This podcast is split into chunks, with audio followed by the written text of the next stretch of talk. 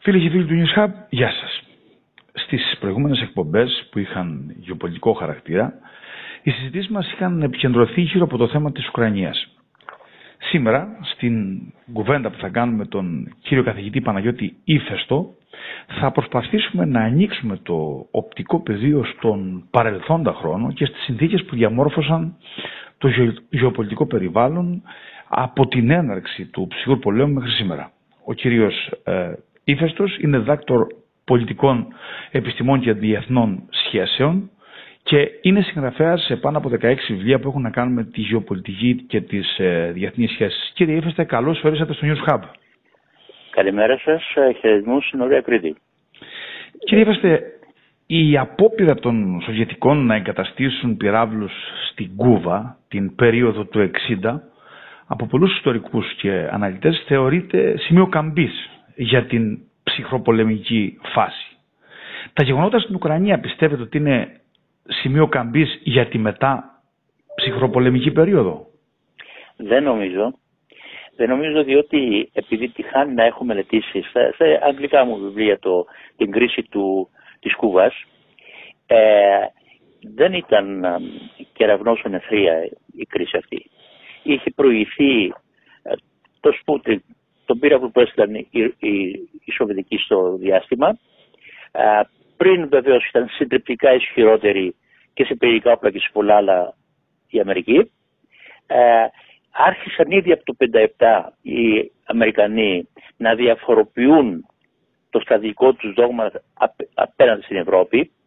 Εκεί που ήταν αποτροπή άμεση, άρχισαν να κάνουν την κλιμάκωση της αποτροπής στην Ευρώπη, ακριβώς διότι άρχισαν να σκέφτονται τις διπυρωτικές πλέον ικανότητες της Σοβιετικής Ενώσεως. Ε, από την άλλη πλευρά την Σοβιετική Ένωση και εκεί άρχισαν να προβληματίζονται ε, ορθολογιστικά. Να το πω με διαφορετικά λόγια να συντομέσω. Εκατέρωθεν υπήρχε αρκετός χρόνος α, προβληματισμού γύρω από τον ρόλο του πυρηνικού όπλου σε μια μετάβαση. Εκεί βλέπουμε λοιπόν ότι α, λειτουργήσαν ορθολογιστικά, στρατηγικά ορθολογιστικά ε, διότι δεν προχώρησε σε πυρηνικό πόλεμο. Δεύτερο, ε, και αυτό δεν είναι πολύ γνωστό, ε, έγινε και συμφωνία μεταξύ τους μετά, μυστική που την μάθαμε αργότερα, να μην προχωρήσουν ποτέ σε απευθείας, δικαίωση με τις ΗΠΑ, σε απευθείας σύγκρουση μεταξύ τους, μήπως και κλιμακωθεί σε πυρηνικό πόλεμο. Ε, Βεβαίως, στη συνέχεια Είχαμε την φορά της Σοβιετική Ενώσεω, είχαμε το ζήτημα των Ευρωπυλάβρων, την ανάπτυξη των Ευρωπυλάβρων στην Ευρώπη ήταν μια κίνηση για να ελεγχθεί στρατηγικά η Δυτική Ευρώπη βασικά. Ανέπτυξαν οι Δυτικοί τους δικούς τους Ευρωπυλάβρου και εκεί μπαίνει και ένα ένας μεγάλος ανταγωνισμός στρατηγικός, ο Ρίγκαν ήταν ο επικεφαλής πλέον αν θέλετε, ε, που δεν ήταν μόνο, ήταν και τεχνολογικός και οικονομικός ε, βγήκε και ο Κορμπατσόφ στη συνέχεια, ο οποίος πίστεψε σε αυτά τα, ξέρετε, θα ενωθούν ο πλανήτης και ε, θα έχουμε ευρωπαϊκό σπίτι και πράγματα. Και απλά ε, οι Σοβιετικοί κατέρευσαν ως χάρτινο ο πύργος. Ε, η διαφορά σήμερα στην Ουγγανία είναι ότι ε, δεν υπήρχε εκείνος ο, ο, ο ορθολογισμός του στρατηγικού, δεν υπάρχει σήμερα εκείνος ο ορθολογικός στρατηγικός ορθολογισμός που είχε ε, τότε ε, το πεδίο του στρατηγικό μεταξύ των δύο μεγάλων δυνάμεων και το, το οποίο στρατηγικός ορθολογισμός είχε διαμορφωθεί, δημιουργηθεί για τουλάχιστον μια δεκαετία. Ε, εδώ λοιπόν ε, δεν είναι μόνο ε, ότι ε, δεν φαίνεται να λειτουργούν ορθολογιστικά οι καπιδρότες, ενδεχομένως η Ρωσία πιο συγκροτη, είναι πιο συγκροτημένη στρατηγικά από τους άλλους σε αυτά που κάνει και πιο μελετημένες οι κινήσεις της. Ε, επί ευκαιρία σήμερα ε, είχαν γράψει όλοι θα είχε εισβάλει στην Ουκρανία και ε, αυτό που παρατηρούμε είναι ότι κορυφώνεται ένας πολιτικός, πνευματικός και στρατηγικός ανορθολογισμός που είχε αρχίσει από τις αρχές της δεκαετίας του 90.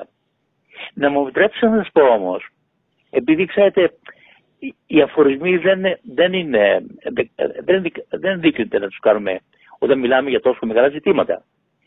Α, ο σύγχρονος κόσμος ε, έχει πολλές παθολογίες. Ο σύγχρονος κόσμος. Το σύγχρονο κρατοκεντρικό σύστημα. Και δεν προέκυψε ξαφνικά το σύγχρονο κρατοκεντρικό σύστημα. Θα ήθελα να πάμε λίγο πίσω να σας θυμίσω ότι ε, αμφιταλαντεύονταν τον 16ο και 17ο και 18ο αιώνα στην Ευρώπη τι θα, τι θα κάνουν. Μετά τους, ιδιαίτερα μετά τους Ναπολεόντους πολέμους. Ότι είχαν το κονσέρτο ε, των Ευρωπαϊκών Δυνάμεων το 1815 στη Βιέννη. Και ότι εκείνη την εποχή ακριβώς, μια μεγάλη καμπή αν θέλετε, που άρχισαν οι κοινότητες οι μεταμισιονικές οι ευρωπαϊκές να γίνονται κρατικές κοινότητες και εθνικές κοινότητες. Και μια μετάβαση αν θέλετε. Εκεί είχαμε την εθαγεσία. Εγώ πλέον την εθαγεσία από καιρό ε, την θεωρώ το μεγαλύτερο ιστορικό γεγονός. Πολύ μεγαλύτερο και από τη τόση της, ε, της, ε, του, της κοσμοπολιτείας. Γιατί, διότι, και γι' αυτό στάθηκα αντίον της, με πάθος αν θέλετε, διότι θα μπορούσε να δώσει μια, μια, ένα, μια, ένα νέο προσανατολισμό, ένα άλλο προσανατολισμό στην, στο κρατοκεντρικό σύστημα. Δεν έχετε παρά να μελετήσετε τον Ρίγα Βελεστηλή, τις αποφάσεις των εθνοσυνελεύσεων. Δεν ήταν, να το πω, ποιο είναι το μεγάλο μας πρόβλημα πριν 200 χρόνια και σήμερα. Δεν ήταν αυτό που λένε κάποιοι διεθνολόγοι, α, ανθρωπολογικά εξομετική και πολιτικά εξισωτική. Ο πλανήτης πάντοτε είχε πολλές κοινωνίες. 5.000 γνωστή ιστορία. Διακριτές διαφορετικής ιδιοστασίας ήθελαν πάντοτε να ε, κυβερνούνται ε, αυτεξούσια και βεβαίως α, τώρα εξισωθούν και να εξομοιωθούν ανθρωπολογικά και να έχουμε ένα πλανήτη αν θέλετε περίεργο, φαντασιόπληκτα προσδιορισμένο είναι σύγχρονο φαινόμενο. Δηλαδή των τελευταίων 150 ετών περίπου. Γιατί το είχαμε αυτό; Το είχαμε αυτό διότι ακριβώς και βεβαίως δεν ανήκω σε αυτούς που δοξάζουν τον 18ο και 17ο αιώνα στην Ευρώπη για να κάνουν ηγεμόνες ολιγαρχικά αστικά κράτη μέσα από εθνοκαθάσεις και ιοκτονίες. Ήταν μια τραγική περίοδος, τουλάχιστον τραγική. Από τη χάρη και η ε, ελληνική, ελληνική επανάσταση στην Εθνογεσία και έχουμε τους δύο μεγάλους πολέμους, τους δύο παγκόσμιους πολέμους. Τι άλλο είχαμε όμως, για να δούμε πώς συγκροτήθηκε ο κόσμος και πόσο εξωπραγματικά ήταν πράγματα που ακούαμε πάνω από 100-150 χρόνια. Είχαμε εθνικο-απελευθερωτικούς αγώνες. Γιατί τους είχαμε; Διότι οι εθνικές οντότητες και κάθε εθνική οντότητα έχει τη δική της βιολογία και οντολογία, ε, δεν είναι όλες παραμορφές. Μόνο αυτά, όταν ήταν αρκετά συνεχτικοί εθνικά, ως κοινωνική οντότητα δηλαδή, αξίωσαν να είναι εθνικά ανεξάρτητοι. Έκανε εθνικο-απελευθερωτικού αγώνες. Διότι αυτοί οι ωραίοι οι νεωτερικοί είχαν και απεικιοκρατία, να μην το ψυχάμε. Είχαμε και απεικιοκρατία. Αυτό το στιγνό και αδίστακτο καθεστώς του απεικιοκρατικό. Ε, εκεί λοιπόν έχουμε τον πρώτο και δεύτερο παγκόσμιο πόλεμο, έχουμε αστικό-απελευθερικού πολέμους, έχουμε στα θεμέλια των επικοδομημάτων, για να θυμηθούμε λίγο τον Μάρξ, τις επιφάσεις των επικοδομημάτων, των αυτοκατορικών, των κρατικών, των πολυεθνικών, της Οδική Ενώσεω κλπ. Ε, είχαμε λοιπόν κάτω από αυτά τα επικοδομήματα τα έλογα ανθρώπινα όντα, να θυμηθούμε λίγο τον Αριστοτέλη, τα έλεγα ανθρώπινα όντα, να συγκροτούν την εθνική τους ε, ε, ύπαρξη, όλο ένα και περισσότερο, να κάνουν τους διεθνούς θεσμούς. Δεν ξέρω αυτοί που λέγανε να εξομοιώσουν τον πλανήτη, διότι πάει και αυτό, τελείωσε. Ε, δεν διάβαζαν τον τίτλο του Οργανισμού Ηνωμένων Εθνών. Οργανισμός Ηνωμένων Εθνών. Και είναι 200 κράτη το προσυπέγραψαν. Άρθρο 2, κεφάλαιο 1. Ε, εσωτερική και εξωτερική κυριαρχία, εθνική εξαρτησία δηλαδή. Επομένως, τι συνέβηκε στον ψυχροπόλεμο, και πολύ γρήγορα θα, θα το πω για να, να έρθουμε στη μεταψυχροπολεμική εποχή. Στο ψυχροπόλεμο λοιπόν συνέβη κάτι το οποίο είναι πολύ γνωστό στην ιστορία. Όσοι τέλος πάντων ασχολούνται με, με, με διεθνείς σχέσεις, στρατηγική και α, ιστορία των διεθνών σχέσεων και όχι ιστοριούλες ή ιδεολογίες, γνωρίζουν ότι σε όλη τη γνωστή ιστορία α, οι οικουμενισμοί να ενώσουμε τον πλανήτη, να εξομοιωθούμε, είναι μεταφιέσεις των ηγεμονικών αξιώσεων ισχύως. Τα δύο ιδεολογικά δόγματα του ψυχρού πολέμου δεν ήταν, ήταν τίποτε άλλο παρά μεταφιέσει των ηγεμονικών αξιώσεων ισχύως. Τη χάνει, και δεν μπορείτε να έχουμε μελετήσει α, τη δεκαετία του 20 α, τον, α, την Σοβιετική Ένωση. Διχάστηκαν ο Τρόσκι και ο Στάλιν. Γιατί διχάστηκαν; Και σκότωσε 6 εκατομμύρια τροσκικούς ο Στάλιν. Και τον ίδιο τον Τρόσκι βεβαίως. Διότι ο Τρόσκι του έλεγε, αν προσχωρήσουμε στην κοινωνία των εθνών, τον πρόδρομο, τον πρόδρομο του ΟΗΕ, θα είμαστε απαταιώνες να λέμε στους άλλους λαούς, στις άλλες κοινωνίες, να, να επαναστατήσουμε παγκόσμια για να κάνουμε κοινωνία και να οδηγούμαστε σε φίλους πολέμους. Και βεβαίως ο Στάλιν ε, απάντησε σοσιαλισμός σε ένα κράτος και έκτοτε και για αυτούς, αλλά και για όλους τους άλλους, τι άλλε γεμονικέ δυνάμεις με κλασικό τρόπο, ε, οι οικουμενισμοί ήταν μεταφιέσεις αξιώσεων ισχύως. Άδικα μπαίναμε σε εμφύλιου πολέμους τα λιγότερο ισχυρά κράτη. Να μην πω για την Ελλάδα δηλαδή που και πέτρες ήξεραν ότι συμφώνησαν 90-10 στην, ε, στη Γιάλτα οι μεγάλες δυνάμεις για την Ελλάδα. Και με διορθώνει κανείς γιατί να μπούμε σε φίλο πόλεμο γύρω από αυτά τα ζητήματα. Εν πάση περιπτώσει, ε, τελειώνει ο ψυχροπόλεμος, είναι πλέον παροχημένες οι. Ε, εγώ το ονομάζω η ιδεολογική πολιτική θεολογία. Η ιδεολογική πολιτική θεολογία. Ότι θα βάλουμε τον πλανήτη, δηλαδή τους Κινέζους, τους Άραβες, τους Έλληνες, τους Τούρκους, τους Αμερικάνους, τους Ρώσους, τους πάντες σε ένα μεγάλο καζάνε και θα κοχλάσουν. Πώς θα κοχλάσουν, θα κοχλάσουν, ξέρω, ωφελημιστικά. Θα κοχλάσουν αταξικά. Και θα ενωθεί ο πλανήτης. Κοιτάξτε, είναι απίστευτα πράγματα αυτά, αλλά πολλοί πίστηκαν, διότι ε, μην ξεχνάμε ότι οι άνθρωποι δεν έχουν και πολλές επιλογές. Βρίσκονται κάτω, κάτω από ένα σύστημα που άγεται και φέρεται. Τα τελευταία 200 χρόνια το κρατικοτικό σύστημα κοιμάνθηκε άγρια, οι κοινωνίες βρέθηκαν στις συμπληγάδε ξανά και ξανά. Και ερχόμαστε λοιπόν στην ψυχολογική εποχή που μα φέρνει σήμερα. Τι λέγαμε; Πάρα πολύ και τι γράφαμε; Αρχές του 90. Έδωσε δουλειά και άρθρα πάρα πολλά. Ότι ε, έρχεται μια μεγάλη αναταρχή στον πλανήτη η οποία οφείλεται στα τεράστια κοινά ισχύως. Που οι μεγάλες δυνάμεις θα παλέψουν στις περιφέρειες για να γεμίσουν τα κοινά ισχύως σύμφωνα με τα συμφέροντά τους. Βεβαίως τι ακούγαμε στην άλλη πλευρά, ακούγαμε για παγκοσμιοποίηση. Για παγκοσμιοποίηση, ο οποίος είναι ένας ελληνικά μεταφρασμένος, λαθασμένος όρος. Παγκοσμιοποίηση του globalization, ιδεολογικός όρος, όπου και πάλι μια αντίληψη άλλη πλέον. Η Μικιόξο, θα ενώσουν τον πλανήτη, ωφελημιστικά. Ανα, αναβιώνουν και όλα αυτά τα εθνομηδιστικά που χάνει το λογαριασμό κάποιος. Δεν καταλαβαίνεις τι λένε, ξέρετε. Δεν καταλαβαίνεις. Γιατί, γιατί, γιατί να πλήττουν προσέξτε, το έθνος, τον εθνικό πολιτισμό, τη δημοκρατία. Διότι το έθνος και, και το, το κράτος είναι ο θεσμός της συλλογικής ελευθερίας και της αυτοξούσιας αυτοθέσπισης για δημοκρατία και ελευθερία. Αυτό το κράτος, το έθνος κράτος σήμερα. Λοιπόν, γιατί δεν το πλήττουνε να αποδομούν την ιστορία του, τον πολιτισμό του, δεν υπήρχε. Αυτούς τους κολοσσέους επαναστάτες του, της εθνικεσίας, κολοσσέους ο αναλφάβητος Μακρυγιάννης, ο αναλφάβητος, ο οποίος έγραψε, έμαθε μία, μία εβδομάδα πριν το γράψει ε, το, τα απομνημονεύματα να γράφει και είναι ευχάμενο του Αριστοτέλη το κείμενό του. Γιατί; Διέθετε πολιτική παιδεία αιώνων. Δεν ξέρω, δεν ξέρω αν ξέρετε τις θέσεις του Κοντογιώργη για αυτό το θέμα, όπου είχε αναλύσει την, τα κοινά της ελληνική και της πόλης στην τουρκοκρατία, στην Οδομέγια Αυτοκοντορία, η οποία ήταν τοπικά αυτεξούσια οργανωμένη ε, πήραν κεφαλικό φόρο στο Σουλτάνο και ήταν εξούσια οργανωμένοι πολύ δημοκρατικά, είχαν πολιτική παιδεία, αν θέλετε. Αυτοί επαναστάτησαν. Δεν είναι η παραμόρφωση, η ιδεολογική η μόρφωση. Είναι η πολιτική παιδεία. Η πολιτική παιδεία λοιπόν. Μέσα στη δημοκρατία του πολίτη που βασίζει να α, συγκροτήσει το κοινωνικό πολιτικό του σύστημα, το πολιτικό του γίνεσθε, να το κάνει αυτός ο ίδιος. Και πού είμαστε αυτή τη στιγμή, είμαστε ακριβώς στο τέλος της μετάβασης. Και προσπαθούμε όλοι μας να το καταλάβουμε. Επαναλαμβάνω, δεν πρέπει να μιλάμε αφοριστικά, πρέπει να δούμε κατά πόσο αυτά που γίνονται π.χ. στην Ουκρανία και όχι μόνο όμως, α, εντάσσονται σε ένα πλαίσιο στρατηγικού ορθολογισμού, πολιτικού ορθολογισμού, α, επιτρέψτε να πω και πνευματικού ορθολογισμού, ε, mm-hmm. κατά πόσο βλέπουμε τα κράτη.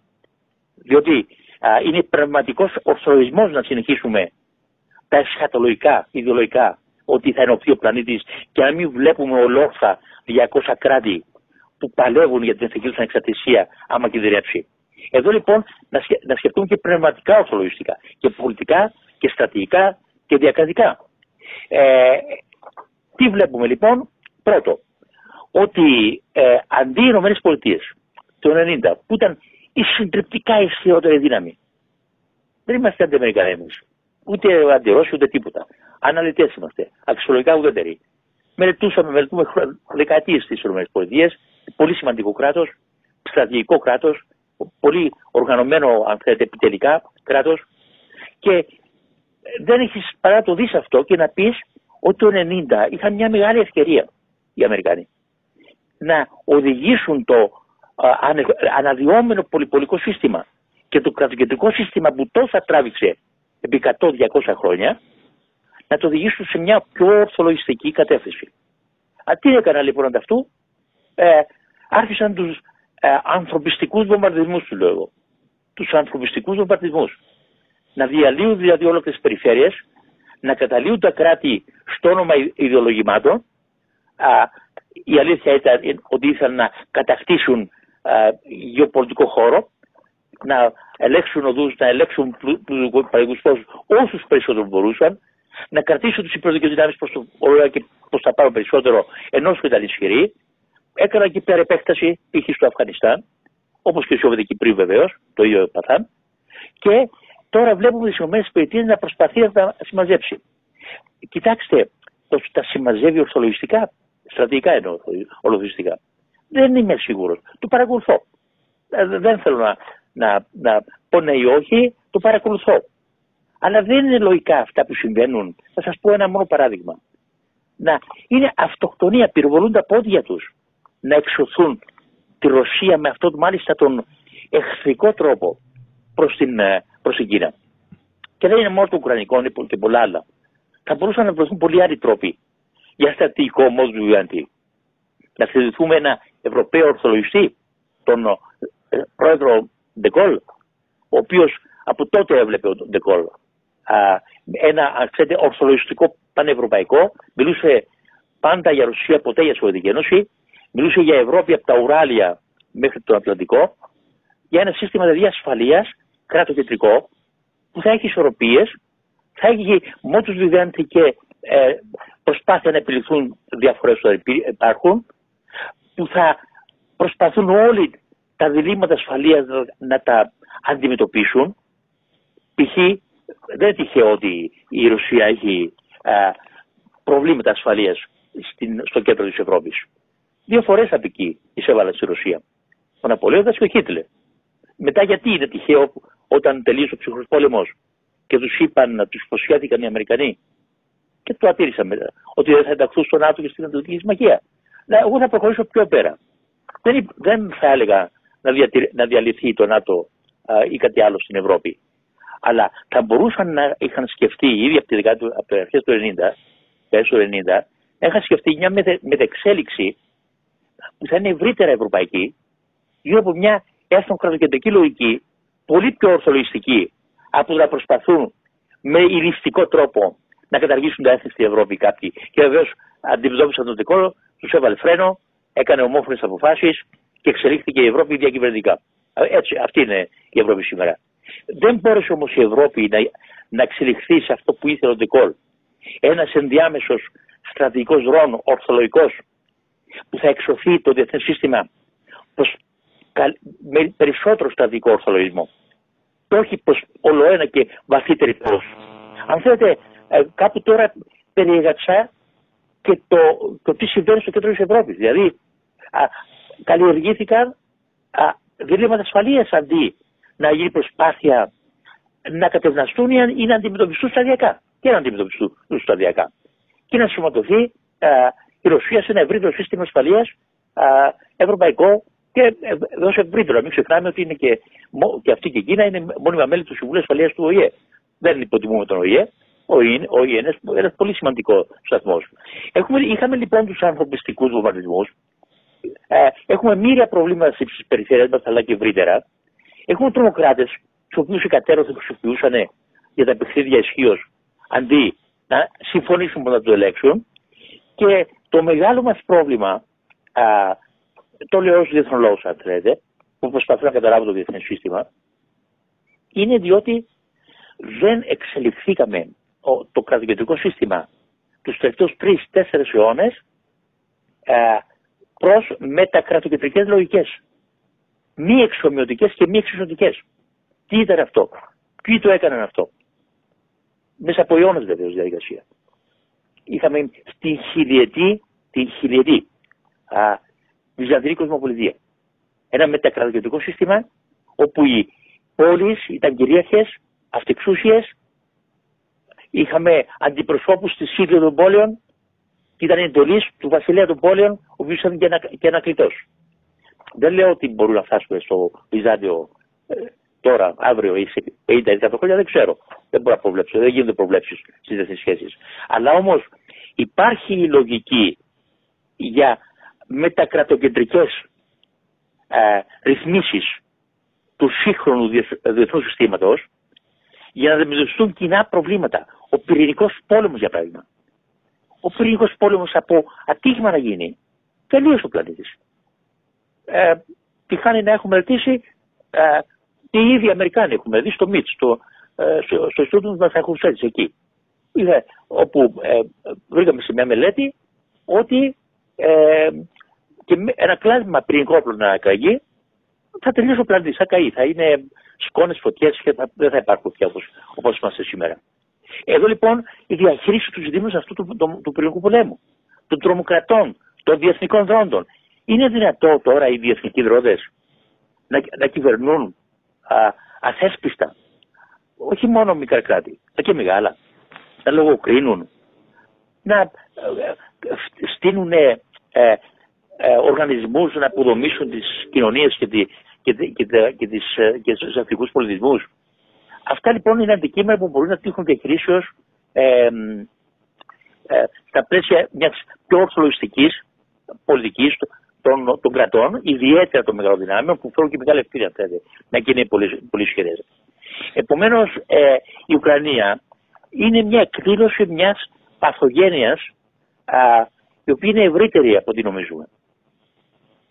Τώρα πώς θα εξελιχθεί η κρίση εκεί πηγαίνοντας και βλέποντας. Δεν μπορούμε να ξέρουμε τι συμβαίνει ε, στα, στα επιτερικά γραφεία των, των εμπλεκομένων δυνάμεων, δεν είναι; Σωστά. Κύριε Αλλά...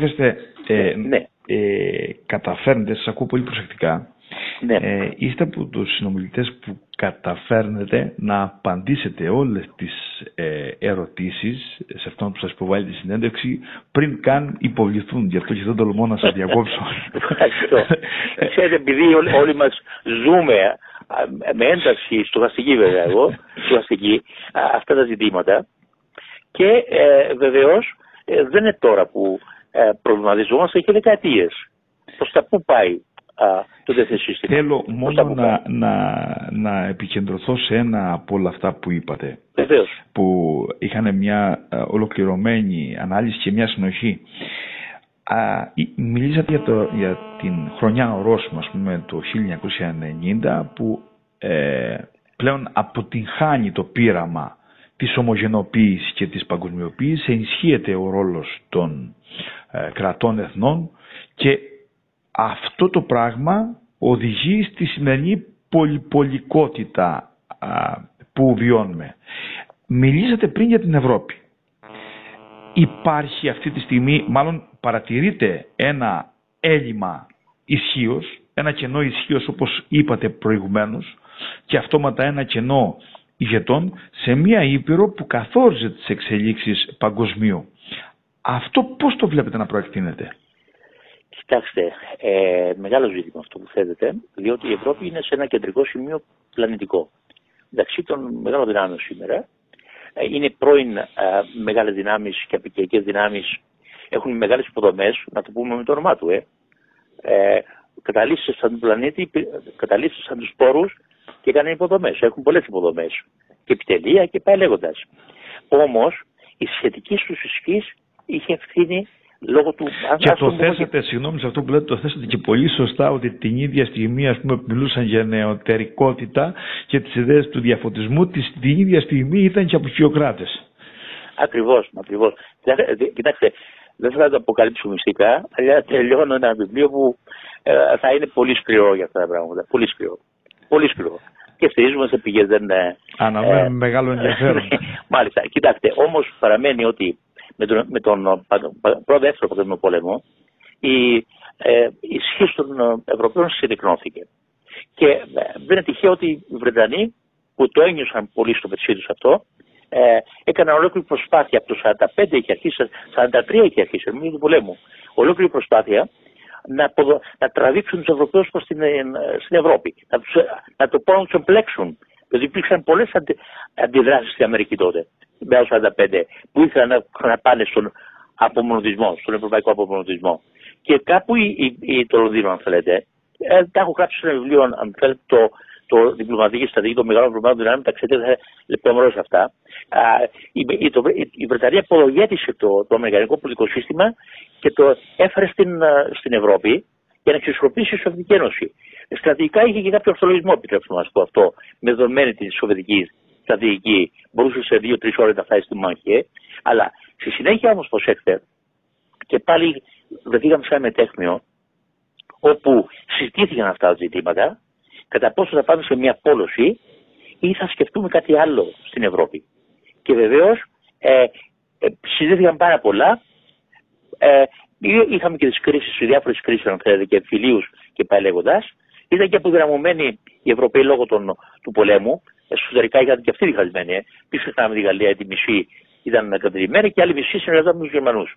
Ε, να μην μου για, για, το, για την Ελλάδα και άλλα, άλλα κράτη. Ε, και η Γερμανία, η οποία ε, ήταν ο ο επεκτατιστής αν θέλετε και επιτήθηκε και τον, την διαλύσανε. Και κάποιοι δεν ξέρουν ότι τη Γερμανία ήθελαν να την διαλύσουν να την κάνουν 257 κρατήρια ξανά οι υπόλοιποι. Και ότι α, συμφωνήθηκε το 1999 να ενταχθεί στο ΝΑΤΟ σε Ατλαντική Συμμαχία και να μην γίνει αυτό. Και το 1954 αν θέλετε έβαλαν στο σύνταγμά τους οι Γερμανοί. Να μην γίνουν πυρηνική δύναμη και να είναι ενταγμένοι σε αυτούς τους θεσμούς. Ε, εκεί λοιπόν ε, οδηγηθήκαμε πλέον ε, σε μια Ευρώπη η οποία ήταν εντός, όπως το έγραψα και σε αγγλικά μου κείμενα, τα οποία αν θέλετε παραμένουν πολύ στην εικόνα, ε, ε, εκχολάθηκε ένα, ένας νομικός και οικονομικός γίγαντας μέσα σε ένα στρατηγικό και πολιτικό θερμοκήπιο, που ήταν της Αμερικής. Όταν τελείωσε ο ψυχρός πόλεμος όμως, ε, το στρατηγικό και πολιτικό θερμοκήπιο ε, ε, κηρύθηκε. το δε νομικό και ε, οικονομικό κεκτημένο έμεινε, αλλά είναι έφραστο. Ε, το βλέπουμε καθημερινά ότι είναι έφραστο αυτό. Και βεβαίως δεν προχώρησαν και συνόησαν τους Αμερικάνους και άλλους τις τελευταίες τρεις δεκαετίες να δουν κάτι άλλο. Διότι οι Αμερικάνοι παρακαλούσαν οι Ευρωπαίοι μέχρι το 1995 που ανανεώθηκε το ΝΑΤΟ, οι Αμερικάνοι τους έβαλαν όρο για να ανανεωθεί το διότι οι Ευρωπαίοι φοβήθηκαν να μπουν σε πόλεμο μεταξύ τους. Δεν ξέρω αν το ξέρετε. Το 1991 οι Γάλλοι και οι, Βρετανοί, το γράφει και η Θάτσο και άλλοι στα δεις, ε, σχεδίαζαν πόλεμο να καταλάβουν τη Γερμανία. Μην και ξαναδυναμώσουν και έχουν πρόβλημα. Παραδείγμα που σε πόλεμο δεν τότε δηλαδή. Και βεβαίως εμείς μιλούσαμε για άλλα πράγματα στην Ελλάδα τότε, κουφά πράγματα, αλλά εν πάση περιπτώσει οι Αμερικάνοι τους έκαναν τη χάρη να συνεχίσουν το, το, το, την Ατλαντική Συμμαχία για να μην μπουν μεταξύ τους μεγάλα προβλήματα. Και εκεί, αν θέλετε, τους έβαλε όρο να βοηθήσουν την Αμερική σε αυτό που ονόμασα εγώ προηγουμένως τους ανθρωπιστικούς ε, βομβαρδισμούς. Δηλαδή τι, εκεί που βομβάρδιζαν να στέλνουν μετά στρατεύματα, πώς τα λέμε, ειρηνευτικά μεταξύ των, κάπως έτσι, ε, βοηθήσαν τους Αμερικάνους. Ε, αυτό προσέξτε, αυτή η ασάφεια, αυτή η κολούρα συνεχίστηκε. Α, δεν υπήρξε μια εξέλιξη του ευρωατλαντικών σχέσεων πιο ορθολογιστική και πολύ περισσότερο βεβαίως των ε, ευρωατλαντικών σχέσεων με τη Ρωσία. Ήταν το, το πιο λογικό που μπορεί να σκεφτεί κανείς και δεν μιλώ για αγκαλιές, φιλέ και αγάπες. Μιλώ ε, για πολιτική και στρατηγική λογική. Το πώς θα συγκροτήσουμε ένα πιο σταθερό διεθνές σύστημα όταν έχουμε και αυτό το φόβο του, του πυρηνικού πολέμου. Ε, διότι η Αγγλία και η Γαλλία είναι και πυρηνικές δυνάμεις. Και βεβαίως η Αμερική και η, η, Ρωσία.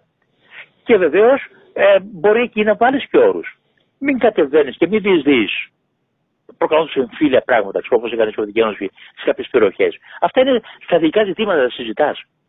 Μπορεί να επιδείξει και κάποια λίγη ισχύ.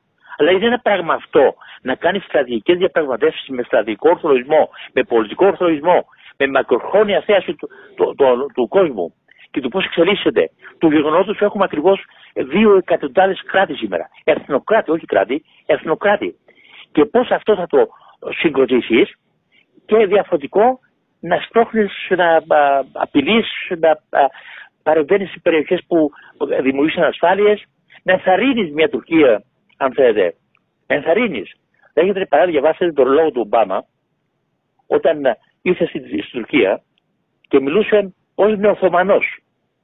Ω νεοθωμανός. Ε, κάπου έβλεπαν ότι θα γίνει εδώ ένα, ένα σύστημα, αν θέλετε, ε, ε, ελέγχου του Ισλάμ μέσα από την Τουρκία όταν πλέον ήταν Ορτογάν στην ε, εξουσία. Ε, ε, εδώ λοιπόν είμαστε σε μία μετάβαση που υπάρχουν πολλά ερωτήματα για το πώς θα κινηθούν τα κράτη, ιδιαίτερα οι μικρές δυνάμεις και δεν είναι πολύ ευθαρρυντικές οι παραστάσεις που δημιουργούνται όταν βλέπουμε πώς λειτουργούν οι Ηνωμένες Πολιτείες. Και βεβαίως δεν ανάγκη να αναφερθώ στις δικές τους εσωτερικές διαιρέσεις πλέον.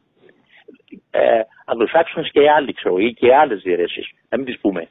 Εδώ λοιπόν ε, η Αμερική παραμένει το συντριπτικά ισχυρότερο κράτος του πλανήτη, παραμένει α, να έχει την ισχυρότερη παρουσία πλανητικά, στόλους, βάσεις και πάει λέγοντας, και είναι α, πολύ, πάρα πολύ σημαντικό να λειτουργεί στρατηγικά ορθολογιστικά, αλλά και πνευματικά και πολιτικά ορθολογιστικά και να έχει θέαση του πώς προχωρεί ο κόσμος και να αναλάβει τις ευθύνες της και όχι να τσαλαβουτά, να το πούμε λαϊκή γλώσσα ακριτικά ίσως, ε, να τσαλαβουτά.